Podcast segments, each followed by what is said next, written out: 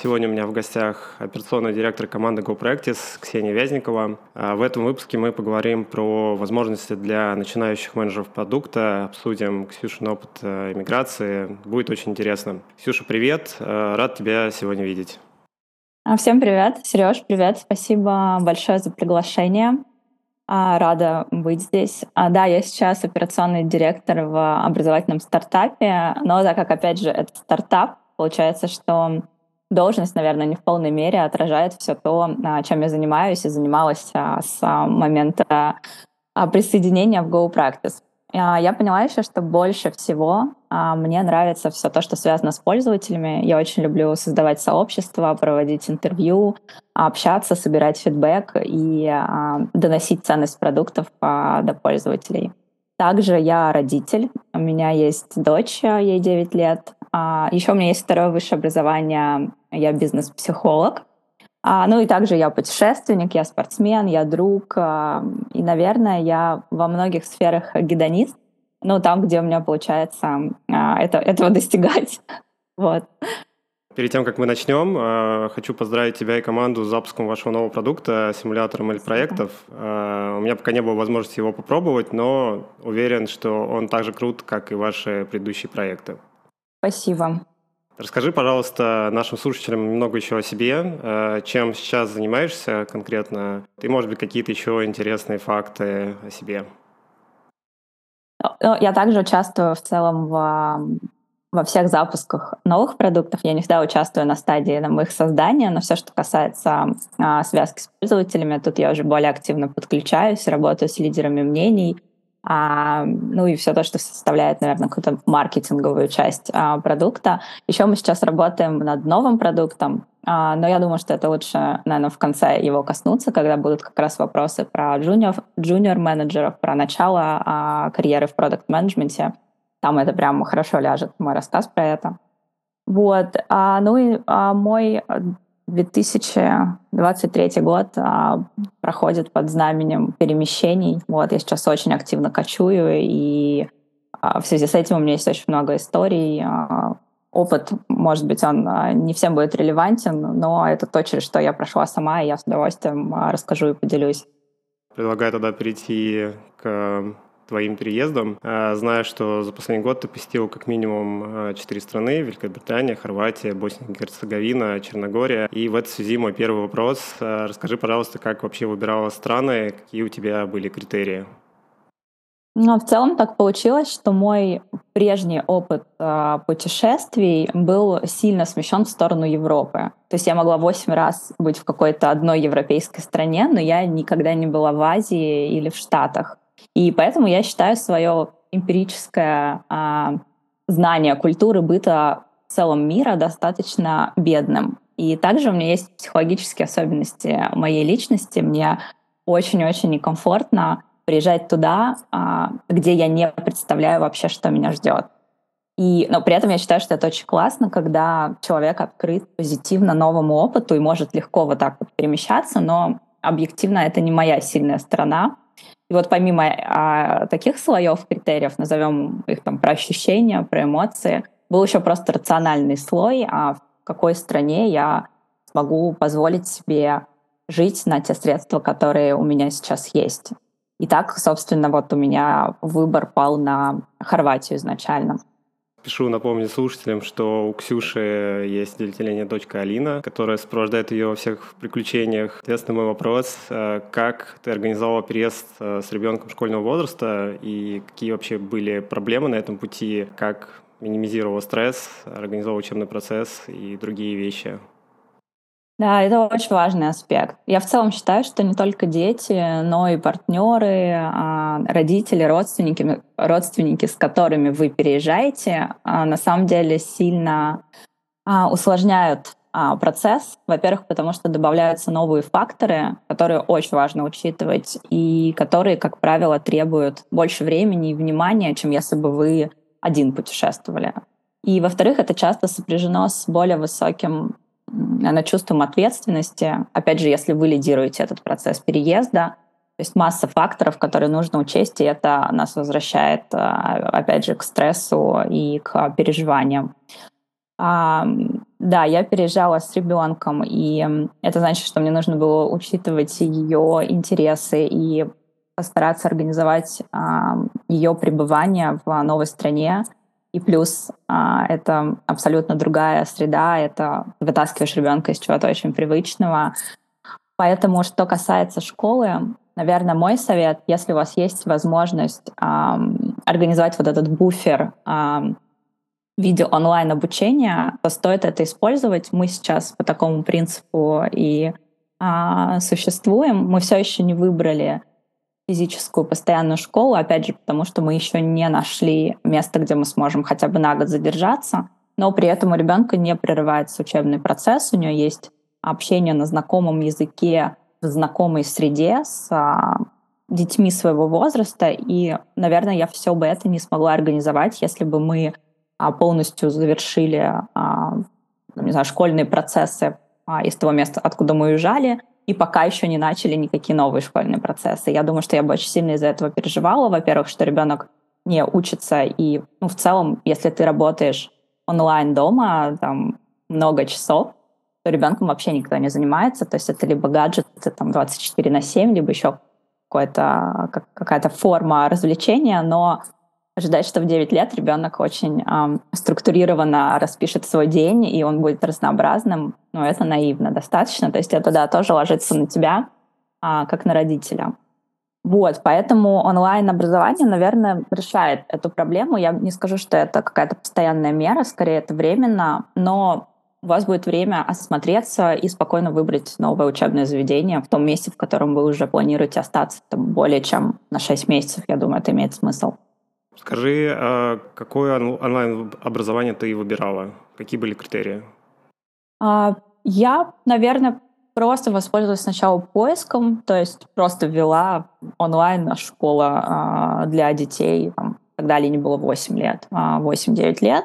У меня были какие-то варианты, потом я спрашивала тех, кто уже до этого столкнулся с этим опытом, как они решали этот вопрос. А, с какими школами они общались, и как так совпало, что одну школу назвали три а, человека с детьми около возраста Алины, но которые между собой были не связаны. Вот. И я уже более подробно стала смотреть эту школу.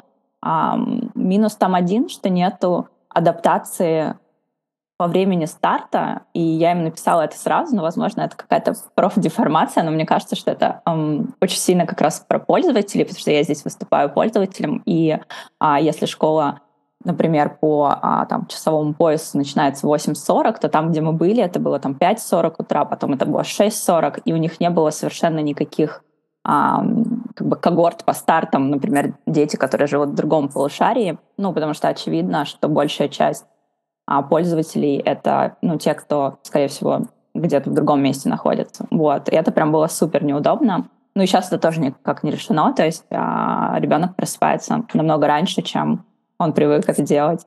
Ксюша, расскажи, пожалуйста, из всех стран, где ты побывала, пожила, что тебе понравилось э, больше всего и где? Слушай, я еще хочу поделиться таким ощущением замедления и растягивания времени, которое вот я сейчас очень ярко чувствую. Вот если посмотреть по датам, у нас такая активная кочевая жизнь, она началась с 8 января. Это сколько? Это там три с половиной месяца по календарю. Но по ощущениям это три года. Вот если я начну вспоминать, а в каких квартирах я жила, с какими людьми общалась, а, какие новые языки, с какими новыми языками я соприкасалась, сколько там котов в каких городах погладила. То есть у меня ощущение, что это, ну, это просто несколько жизней. И это очень интересное ощущение. Я спрашивала тех, кто а, тоже примерно в такой же ситуации, как я, путешествуют, и они ну, делятся, что а, похоже, похоже на то, что они чувствуют.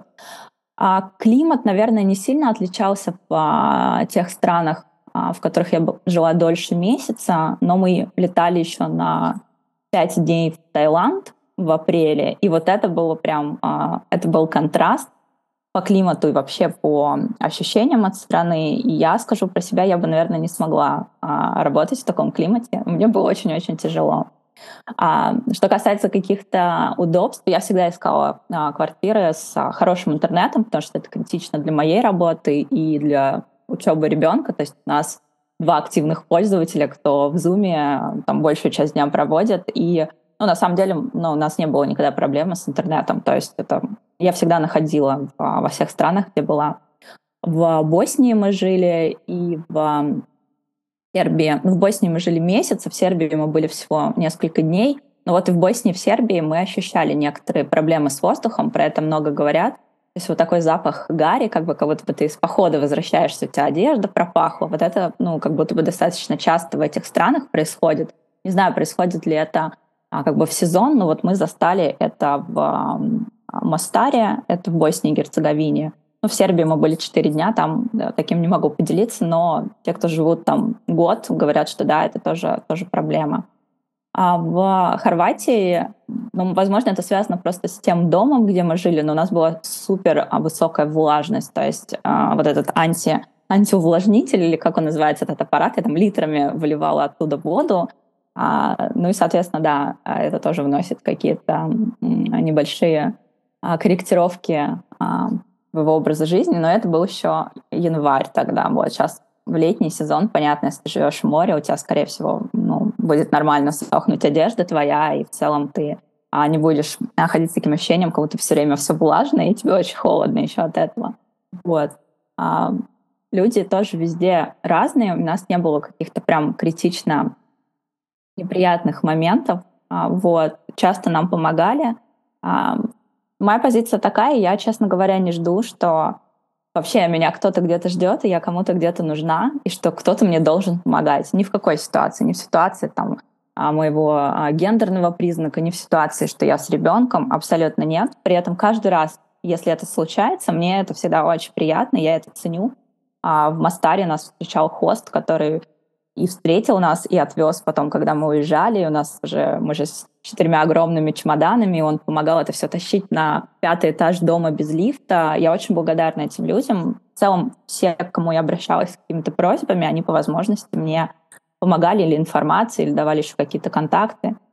Вот, то есть, ну, ощущения скорее, скорее приятные, но ожиданий у меня, ну, почти нет. Поэтому, может быть, еще у меня такой опыт.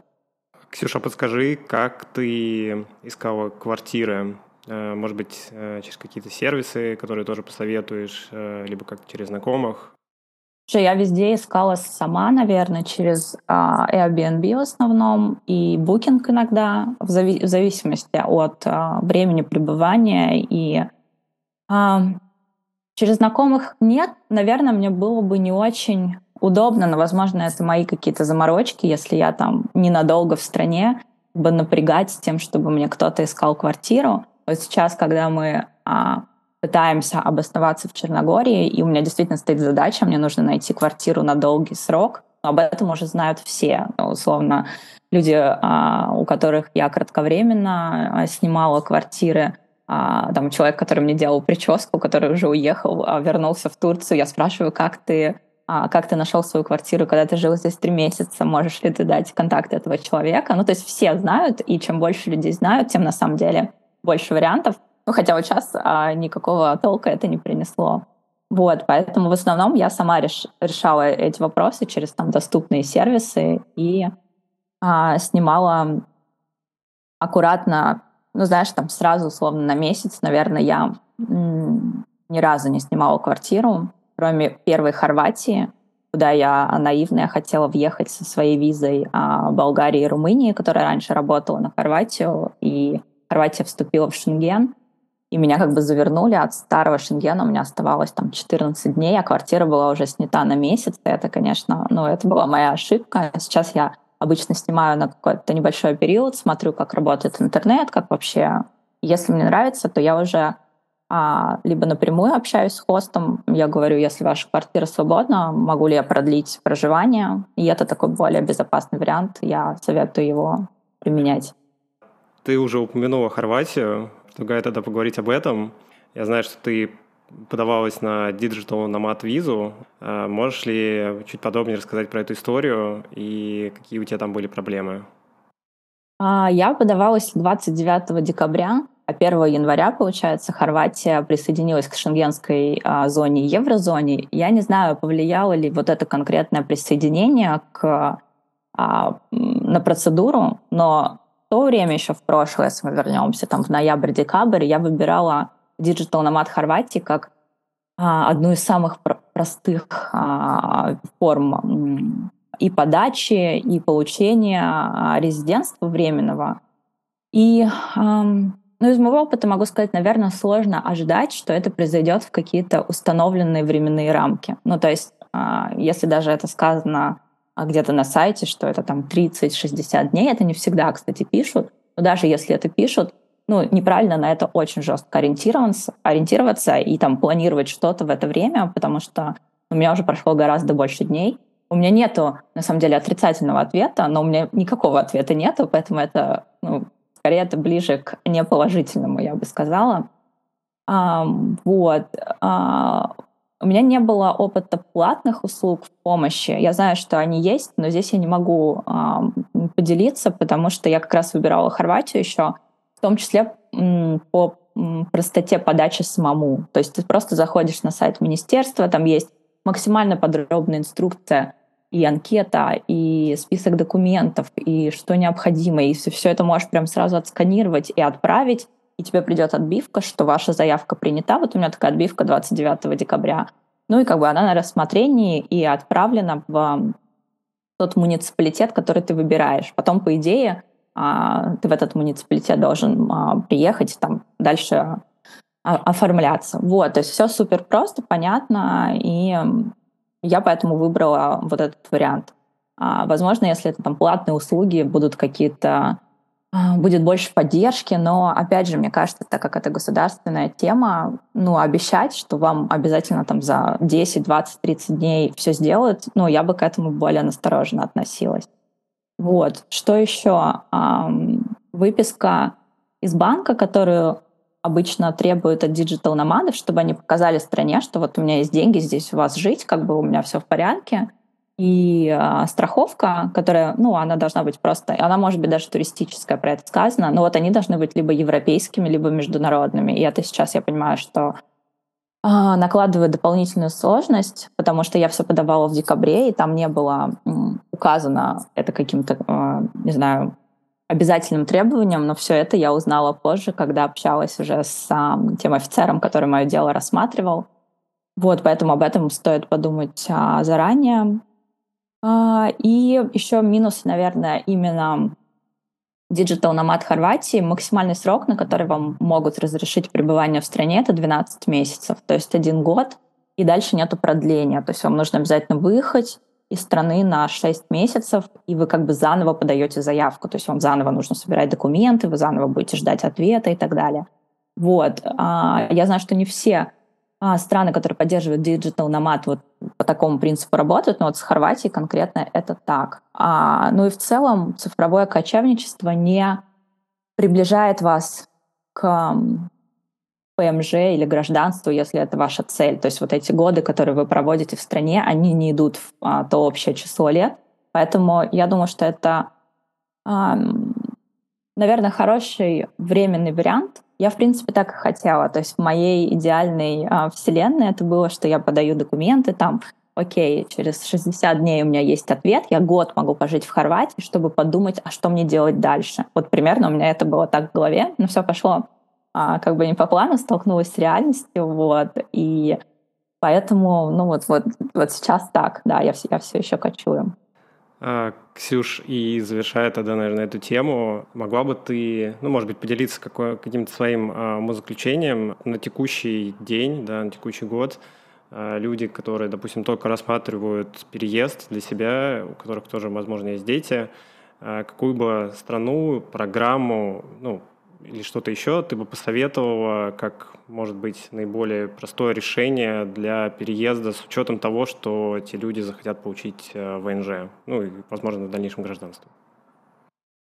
Слушай, ну, наверное, не очень оптимистично, но вот простого решения здесь нет. Если честно, когда я сама а, вот была в самом начале пути, я поняла, что так много факторов, которые нужно учесть, что они просто меня блокируют на де, любую вообще деятельность. То есть особенно, когда вот еще у тебя есть ребенок, то есть ты а, не знаешь, забирать уже документы из школы, а там в какую школу она пойдет, а сколько мне нужно денег, а как мне открыть счет в а, иностранном банке, а где я там буду жить, а, а если там, а сколько там, 10 лет до гражданства, нужно мне туда ехать или нет, а там, где а, 5 лет, ну, например, там Великобритания, там 5-6 лет до гражданства, но а, там гораздо выше уровень жизни, там нужно больше средств, типа, а смогу ли я позволить себе там а, жить, а, а если я лишусь работы, что я буду делать? То есть это прям такой огромный скоп задач, и, как правило, говорят, что там декомпозируйте, но вот ты когда декомпозируешь, ты выбираешь какие-то самые минимально важные, что ты можешь сделать, ну и в чем ты себя страхуешь. Ну, то есть здесь реально нету простого решения. Я бы сказала, наверное, а, если вы тревожный человек, как я, чуть подснять себя, вот, что вы должны вот прямо сегодня это решить, где вы будете дальше жить, где вы будете а, стараться стать например, получить гражданство или а, стать там, полноценным гражданином другой страны, потому что не всегда это получается быстро решить. А на старте еще, наверное, задействуйте опцию коммуникации, то есть общайтесь по максимуму. Сейчас много есть чатов и много людей. В целом, я когда начала вести активный Инстаграм, я очень-очень благодарна всем, кто мне пишет, а, помогает. И у меня был даже вот а, созвоны по другим странам, которые я даже не рассматривала, но которые тоже есть. И а есть люди, которые прошли этот путь, который вы сейчас только начинаете, поэтому максимально общаться, собрать вообще всю информацию, которую только вы можете собрать. Если кто-то уже живет в этой стране, то а, спрашивать, а, за сколько вы там, не знаю, снимаете квартиру, сколько вы ее искали, сколько в среднем вы тратите на продукты, и вы сможете прям вот реально эту информацию получить, чтобы оттолкнуться от, не знаю, своих возможностей, соединить это.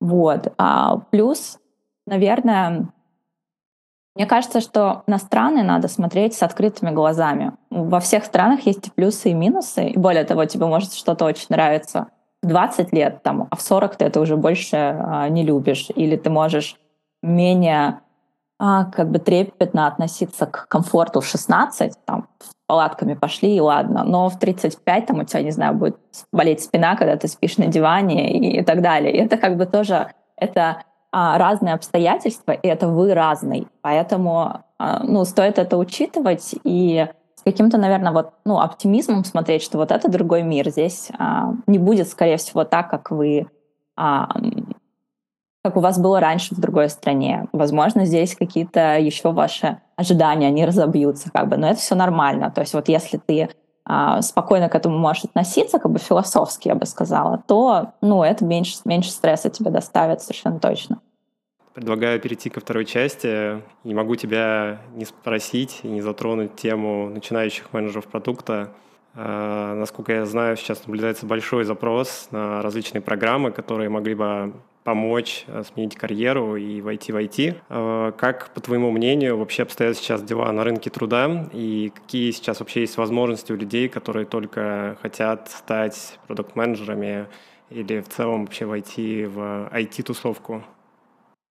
А, да, ну если честно, позиция джуна ну, она такая очень уязвимая. Ты только начинаешь а, свой путь в новой области, и тебе нужно так много доказать а, другим людям про себя и, а, и себе тоже доказать, чего ты стоишь.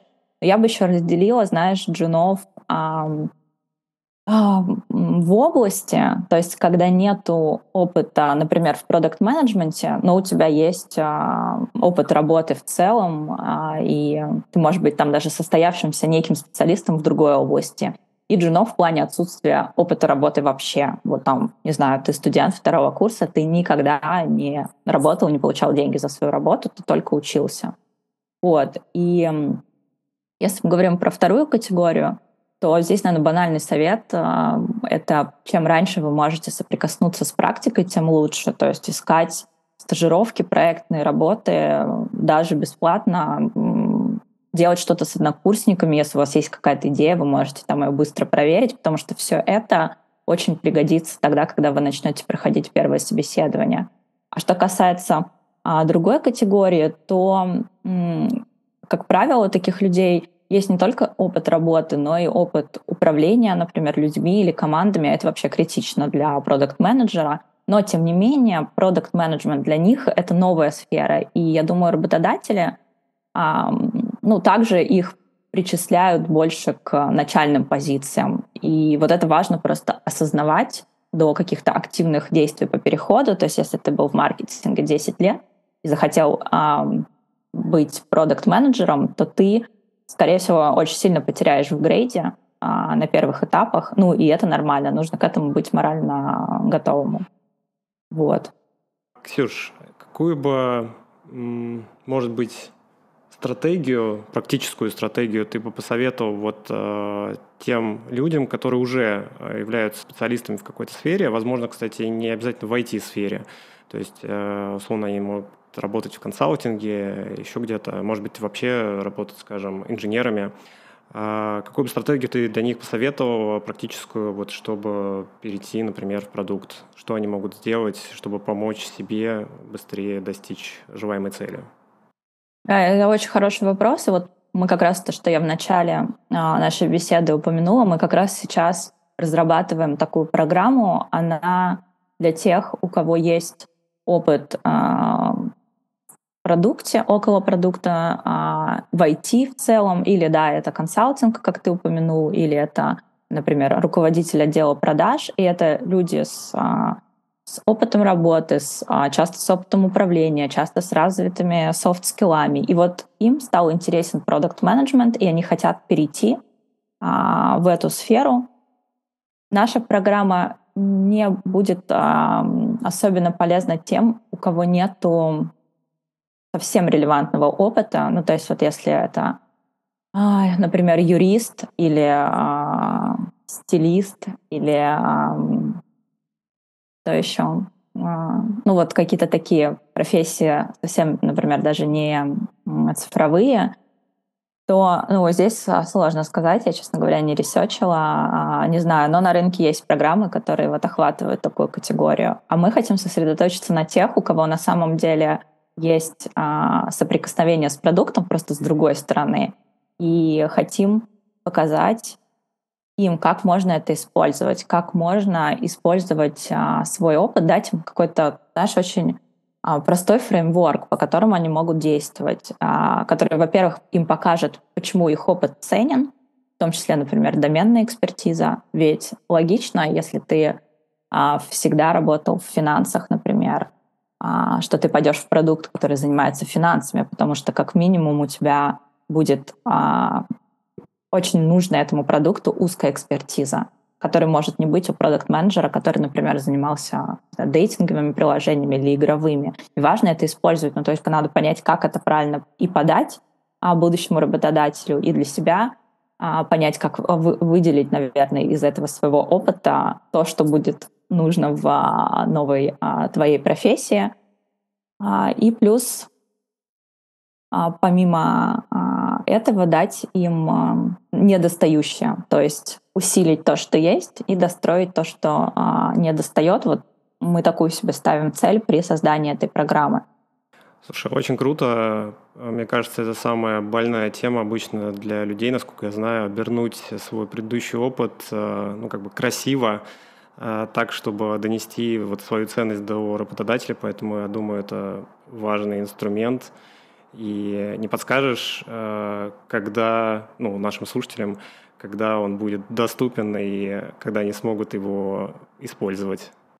Я очень надеюсь, что в этом году. Мы прям вот активно работаем над, над ним, мы привлекаем а, нанимающих продукт-менеджеров, потому что мы хотим дать какую-то очень-очень а, конкретно полезную, практичную информацию. Это вот которая, то, что а, достроить недостающее. То есть вот условно тебе приходит junior-менеджер, а, его, это его первый день, какие задачи ты ему будешь давать в первый месяц. Вот какие конкретно задачи, вот мы хотим прям через эти задачи а, прогнать людей, чтобы они понимали, что их ждет, что это не просто какой-то очень далекий от реальности, ну вот есть там а, вот это делает продукт менеджер еще вот это. Нет, что конкретно ты будешь делать там, с вероятностью 90%, когда придешь на работу, и а, вот дать им как раз вот этот старт, чтобы они меньше, наверное, отвлекали коллег, потому что это тоже большая а, проблема. Когда ты передаешь знания, ты меньше уделяешь время основным своим обязанностям. Это абсолютно нормально, но это тоже влияет на процесс. И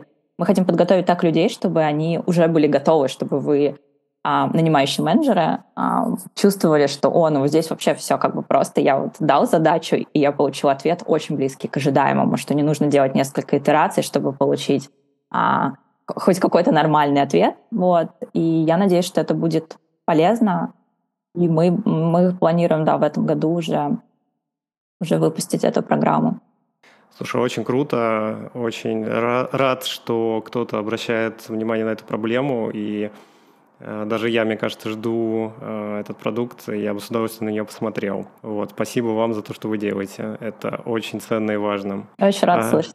Да, и, Ксюш, в конце каждого интервью, выпуска я спрашиваю гостей о том, чтобы они могли посоветовать нашим слушателям.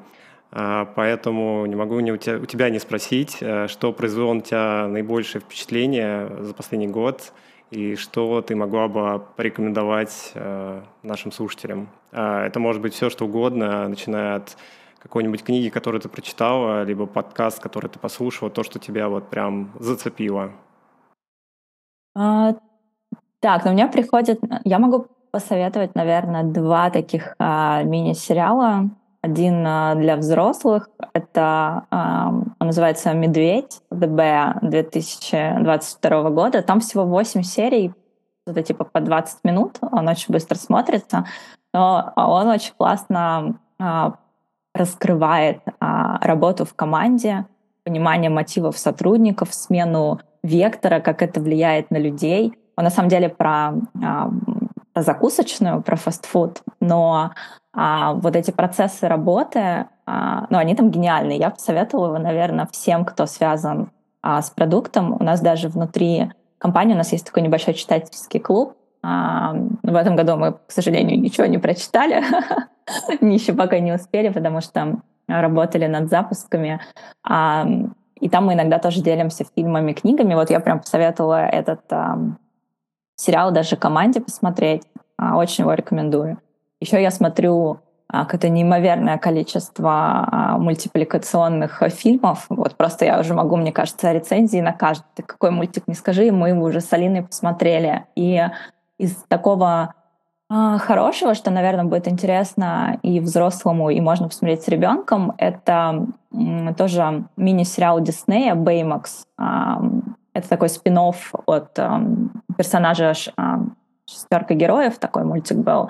И вот этот Baymax робот, который а, помогает по здоровью людям, там в каждой серии знакомится с а, каким-то новым человеком, и там очень про тоже психологию, про понимание каких-то страхов, наверное, ограничений людей, как они справляются с этим. То есть он такой, он будет интересен и взрослому, и, и ребенку. Вот, с книгами у меня совсем а, тяжело. Я даже делала пост в Инстаграм, что я, я поняла, что я в этом году вообще ничего не читала. Я очень люблю физические книги, и, конечно, это, наверное, первое, что, чего ты лишаешься, когда часто переезжаешь, потому что возить с собой книги, ну, это, это очень, очень тяжело.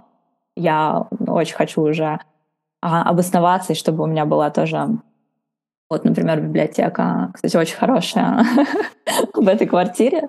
Вот. Но я могу посоветовать книгу, которую я читала несколько лет назад. А, «Маленькая жизнь». Это роман. Это роман, который написала Ханья Янагихара. Сейчас знаю, вроде бы а, уже театральные постановки идут по этой книге. Но вот эта книга, над которой, над главами некоторыми я прям очень плакала. То есть она очень эмоциональная, очень сильно написана.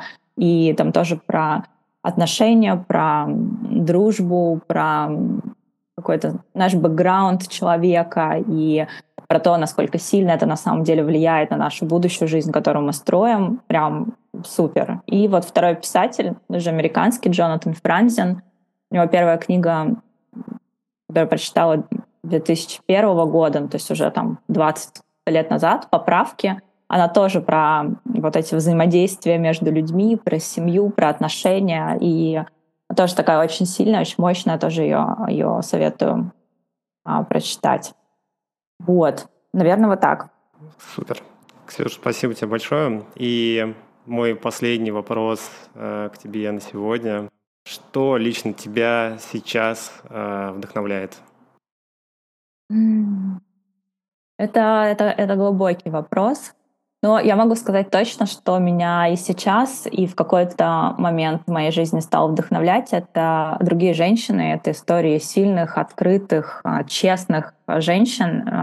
Мне всегда приятно прочитать и приятно учиться. Я в какой-то момент поняла, что мне очень не хватает а, вот таких женщин в моем окружении. А сейчас все а, это, конечно, сложилось как карточный домик. У меня сейчас вообще никакого окружения нет, но в целом я бы очень хотела, чтобы а, у меня появился такой круг.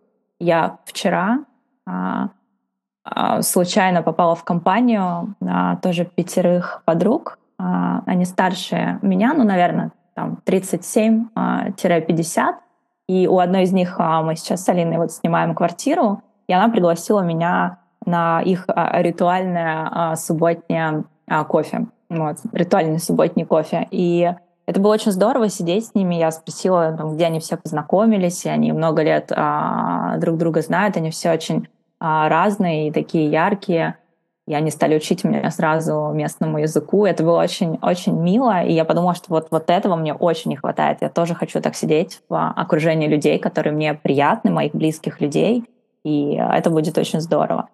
И, наверное, еще, пусть это звучит прям очень высокопарно, но меня вдохновляет, а, знаешь, конечность нашей жизни. Ну, то есть а, я раньше была очень сильно про планирование, про вот а что будет тогда? У меня сейчас это тоже осталось, это на самом деле пригождается в работе, но здесь тоже нужна какая- какая-то вот золотая середина нужна. Потому что если ты живешь все время планами, думаешь, ну хорошо, вот это я сделаю, вот тогда, тогда моя жизнь начнется, вот этот синдром отложенной жизни, он на самом деле, ну, огромное, а, огромное а, количество событий просто проходит мимо тебя, потому что ты их не замечаешь. Я сейчас стараюсь очень заземляться, очень ценить это очень простой момент, там, не знаю, ветер, вечером выйти а, у моря пройтись с ребенком. У нас раньше не было такой возможности. Сейчас мы идем, просто дышим воздухом, замечаем, не знаю, красивые растения, а, гладим котов. И я понимаю, что вот, вот это важно прямо сейчас, в этом моменте. Ну и, это, и я могу в любой момент этого лишиться, как показывает у нас а, реальность. И поэтому, наверное, ну вот меня вдохновляют какие-то такие очень простые вещи сейчас. Ксюша, спасибо тебе большое. Это было супер крутое интервью. Очень крутые советы, которые ты дала, и вообще вся твоя история, которой ты поделилась. Желаю всего наилучшего тебе, твоей дочке, и чтобы у вас все сложилось с э, квартирой. Э, вы нашли то самое жилье с крутой библиотекой. Вот. Ну, и, конечно, э, ваша компания и все те продукты, которые вы делаете, я думаю, что они очень ценны для тех пользователей, для которых вы их делаете. Сереж, спасибо большое. На самом деле большое удовольствие получила, очень рад была пообщаться. Да, если какие-то есть любые вопросы, я очень открыта для общения. Все то, что а, в рамках моего опыта, я рада сказать, помочь. А, вот. Так что спасибо, что ты пригласил меня.